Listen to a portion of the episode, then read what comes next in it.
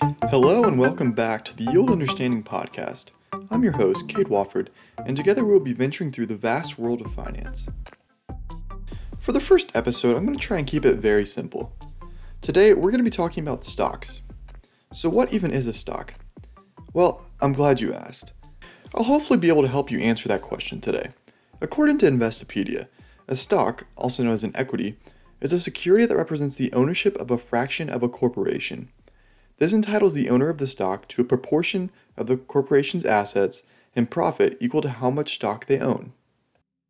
Okay, so that was quite a lot right there. So essentially, a stock is a little piece of a company that anyone can purchase. Each individual stock unit of a company is called a share.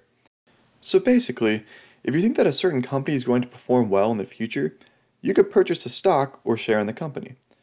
Now, you may be wondering what the point of this would even be. Well, as I'm sure you are aware, the price of every stock fluctuates over time.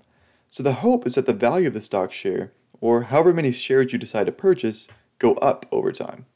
Therefore, a simple but potentially risky way to make money on stocks is by buying stocks at whatever you believe to be a low price and selling it for a higher price. The common phrase is buy low, sell high. Seems easy enough, but the reason I say there's a risk is because every company's stock technically has the potential to go to zero, and you lose all the money you invested. This, of course, happens when the company goes out of business. However, the hope is that this doesn't happen. When you sell the stock you bought at a higher price than what you bought it for, this is called a capital gain. Now, the second way you can make money from stocks is through dividends. A dividend is when the company of the stock you own decides to share some of their earnings with their stockholders, which would be you. Now, they decide what percentage of their earnings they want to give out, and they aren't actually even forced to give out any at all. However, most older, larger companies give out dividends because it encourages people to buy their stock since it is guaranteed money, no matter if the stock goes up or down overall in value. So now we know what a stock is. See, it's actually pretty simple. If you're still confused, that's totally okay. This is a safe place to be confused.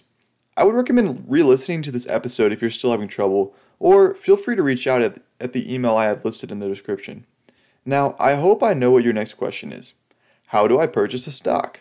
Well, you're in luck because that is a question that I will be answering in the next episode, so stay tuned. If you found value from this episode, I'd love if you would share with others who would find value as well.